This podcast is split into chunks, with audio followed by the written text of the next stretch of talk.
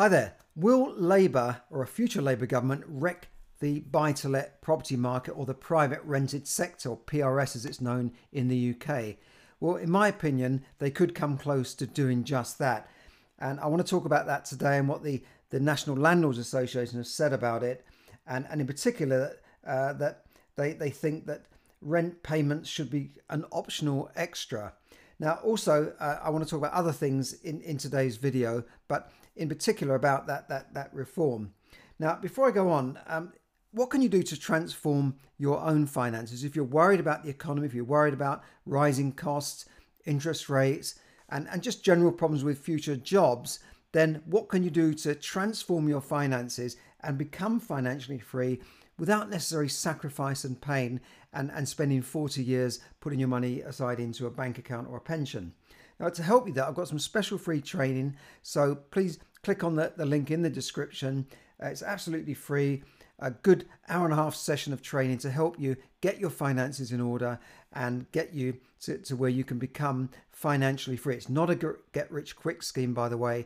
It's it's showing you the ways you can economize, to save money, to invest money, and to use other people's money as well. Uh, I, I brought out this book about about a year ago. It's called Borrow and Grow Rich. It's pr- primarily about using other people's money to, to, to gain wealth, which is what the wealthy have done for, for many, many years, for, for centuries, in fact.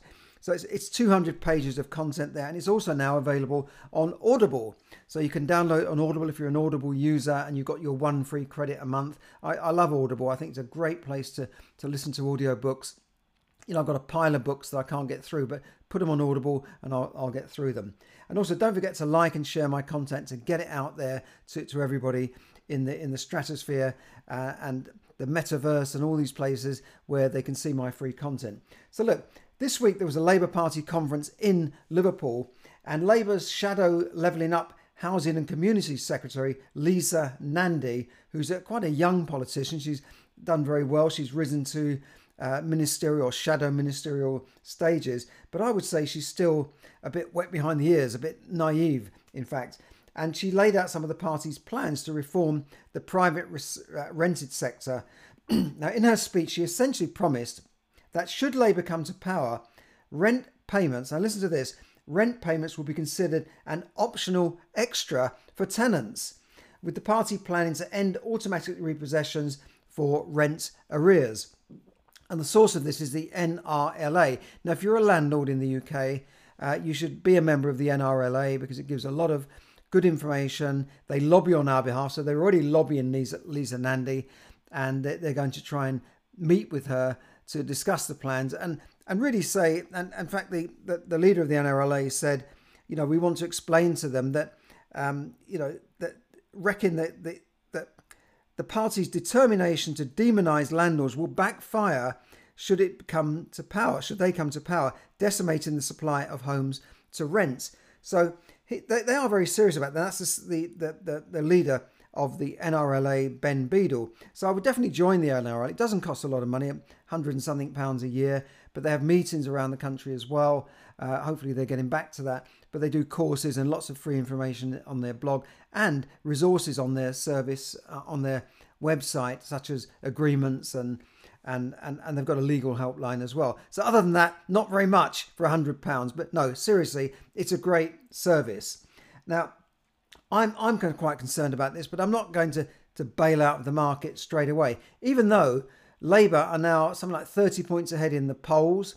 Polls don't mean a lot two years before a general election, but you can see that they're gaining strength, they're gaining confidence. You know, even um, uh, Keir Starmer doesn't look so boring now. He's, he's smiling now. He's like, oh, yes, I'm going to get into power. I'm going to be the next Prime Minister. And of course, you've got Tony Blair there with his hand up his back, giving him the words to say. Um, so they, they are sensing power. They can smell the blood that's on the floor of the Conservative Party. And, you know, let's face it, they're in a bit of a mess at the moment. And, uh, you know, I, I, have to say that hand on heart, they are in a bit of a mess. Uh, this mini budget has not gone down well with the markets.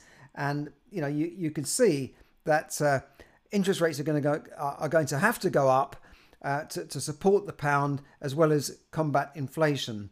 Uh, so, getting on, moving on to other things now. In this video, I'm also going to talk about the pound, the dollar, pension funds, UK economy, uh, energy crisis and US stocks. So the pound and dollar, it actually reached a point the other day where the pound and the dollar were, were, were at parity and the euro were all at about the same rate. And I actually took a photo outside an exchange, uh, money exchange shop, and they were all about the same rate, which is I've never seen in my lifetime. I've seen the dollar where you know, it's it's been 140, 150, but I've known the dollar to go almost to two dollars to one pound. Now it's almost at parity. And if you went down to your airport and changed up, you know, a couple of hundred pounds, you'd get less than two hundred dollars with all of the commission. So this is why uh, all the all the Western governments are in trouble against the dollar. By the way, it's not just the UK, but it's why interest rates went up and why the bond market got into trouble. And in fact, I, I just read a brief report yesterday by the Financial Times that pension funds have been dumping shares and bonds uh, to, to, cope because they they have guarantees in place for their pension holders, and for some reason they've been dumping bonds and shares. Will that be the start of a market downturn for UK shares? We shall see. Now, apparently, what's happening with the, the pension funds? It's not just the fact that you know they're holding government bonds, which is means they mean they lend money to the government and the government pay interest and it's safe as houses, but they're also dabbling with derivatives and, and these long-term futures contracts. And that's and their margin calls on these future contracts where they've screwed up and got it wrong mean, means, meant that they had to uh, first of all seek help from the, the Bank of England who had to sort of bail them out with a 65 billion dollar input. Uh, and secondly they've had to sell assets such as good shares and bonds um, to, to meet these margin calls a margin call means to say you've got to pay the money that's due on on that futures which they probably bought in error because they're not really futures dealers, are they? They, they should be just buying shares and keeping the, the funds safe for their, their pension policy holders and their fund their fund managers basically. Then the UK economy. Um, uh, I just talked about shares. Was it? I'll just jump onto shares. The UK, the US stock market has recorded the longest run of quarterly losses since the 2008 crash. And every week I've noticed that on, on a Monday or Tuesday, the stocks rally over there. Uh, but, but towards the end of the week, they're falling away and they're ending in negative uh, territory every week. This is the Nasdaq, the S&P 500, and the, and the Dow. I believe that the tech stocks in particular are well overpriced and they're due for a, a, big correction very soon, if not in the new year. So do, do watch out for that. I wouldn't have my pension fund money if you've got a pension fund that's managed by somebody and, and it's in stocks and shares wholly. I wouldn't have it there. I would be pulling out or putting it somewhere safe. You could, you know, if you've made very good gains over the last year, so so let's um, crystallize those gains and and pull out for for the time being. You know, what can you lose if you lose a bit of growth? That, that would have happened over the next few months. So what? You've lost a bit of growth. Growth. But if the market goes down, you've lost your money, you've lost your capital, and that could take many, many years to, to come back. You know, if you lose, say, 30% of your capital, you know, the market's going to have to really grow some over the next few years. You know, even if it grew at 3% a year on top of what you normally get, it would take like 10 years to get that money back, if you know what I mean. So just be careful there. I would be a bit more cautious. I'm a cautious investor. Uh, maybe some of you are not, and you think, oh, he's, he's talking rubbish. Uh, the market's going to keep going up and up and up forever. Just like they say about properties. What will happen to the property market? It can't go on, on and on forever. No way. Uh, not with affordability, interest rates, the, the energy crisis, and, and all these things. Um, it just cannot happen. Now, the Bank of England last week said we may be in recession already. This week they realised we're not actually in recession technically, but only just. The UK economy grew by, listen to this, 0.2%. And, and I think um, it lost slightly in the last quarter. So had we just gone slightly below uh, the, the 0.0, we would have been officially in recession. So um, really, they've they've avoided the, the, official word recession by the skin of their teeth. And maybe there's a bit of massaging of figures there. I don't know. Who am I to say? I, I allegedly, I don't know. How do they do these things? But we're not officially in recession. But everybody knows really that we are in in a recessionary period. You know, prices are going up. Inflation at ten percent. Our money is uh, the value of our savings has been eaten away by inflation, and things are not looking great for the economy. The pound and and the pound slipping is is really going to um, make it difficult for everybody. That was um, another bit of pressure on on the Bank of England. Can you see that? Okay, pressure on the bank for emergency rate rises as bond yields jump. Don't ask me to explain about bond yields, but um, you know, it, it just means that the, the bank is now under a bit of pressure because of all these these problems with with the, the bond market and, and pension funds. And the pound hit an all time low last week. So we're, we're in troubled waters. Everything we buy, uh, even stuff in the UK, is, is notionally priced in dollars. A lot of the, the goods we buy, even with the not been imported, are affected by the dollar rate. So America's got everybody by by their neck really with this this uh, uh, reserve currency business, and some countries are trying to break that, but it's, it's not going to happen very any any day soon. First of October, uh, energy prices in the UK rise as uh, uh, on, on the first of October, but there is government help, so there's a government cap. So you'll only be paying a maximum of two and a half thousand a year for your gas and electricity. That's good news, isn't it? Well, is it? used to pay about a thousand pound a year uh, a little while ago. Now it's only two thousand five hundred a year but at least they have put a cap on it, and it could have gone up uh, by, by as much as three, four, five thousand pounds to five thousand pounds in in a year. So thank goodness uh, Liz Truss did something about that. But it is of course adding to the national debt, and you know it, it's storing up more problems for us in the future down the road. Uh, with with, with the, and they're still printing money, obviously, uh, which they've been doing for ten years. So that's that's the, the, the the hub of it this week. It doesn't sound like great news, I know. Um, the worry, if you're worried about Labour's plans, don't forget you have uh, two years before the next general election, unless all these strikes that they're organising end up bringing down the government with a winter of discontent. The rail workers have gone out on strike again for a big pay rise. Um, but it's, it's likely to be a couple of years before they come in. There's a renters reform bill already going through. And let's face it, some could argue that the Conservatives have not exactly done us any favours anyway. They brought in all sorts of uh, regulation in the last couple of years, and now the Renters Reform Bill. Um, plus, you had George Osborne, who uh, messed around with the tax relief available to, to private buy to let landlords.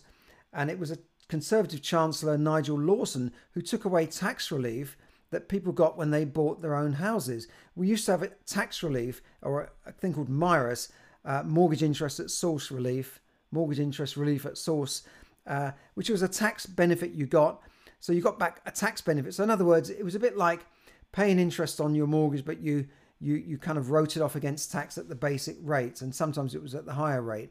They took that away, and that was a Conservative government, not a Labour government. So, but if Labour come into power, um, then all I can say is heaven help us, because they will hammer the, the rented market.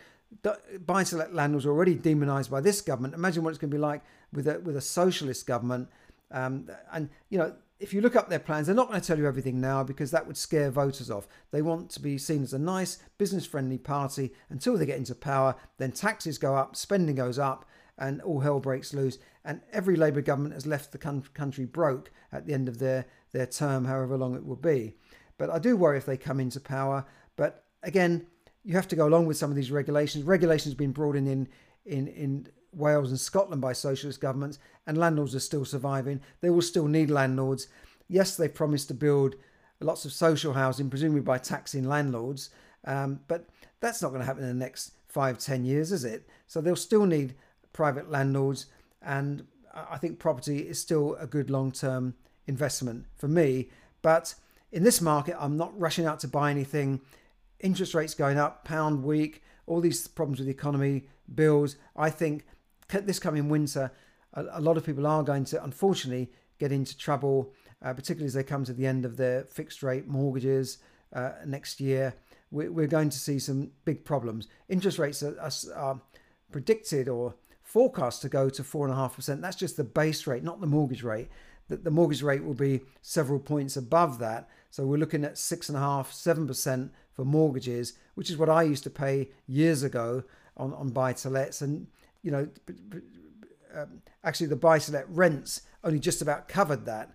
So the idea of making a massive profit on top of your buy-to-let mortgage because there's cheap money just didn't exist. Uh, but too many young investors now have been used to this endless supply of cheap money, uh, endless supply of money actually, low in low interest rates, high yields, and and a rising property market. That these sorts of situations don't last forever, and we've had it for the last 10, 12 years. It's, it, it doesn't last forever, believe me. So that, that's my prediction for, for the future of the property market and the stock market. So thanks very much for listening. Do do um, uh, thanks for checking out my, my YouTube channel and all the other channels. Uh, thanks for helping it to grow to two, two, 2,225 subscribers. I know that's not huge compared to some kids who sell toys on on on, on YouTube. Some 10 year old kids probably got 10 million subscribers. But do like and share and subscribe and hit the notification bell, whatever it is, just to get that content out there. And do check out my free training. Sorry, my voice is going. I'm not feeling great today, but I will see you again soon. Thanks for listening. This is Charles Kelly bringing you money tips to help you save, earn, invest, accumulate, and enjoy more money. Thank you.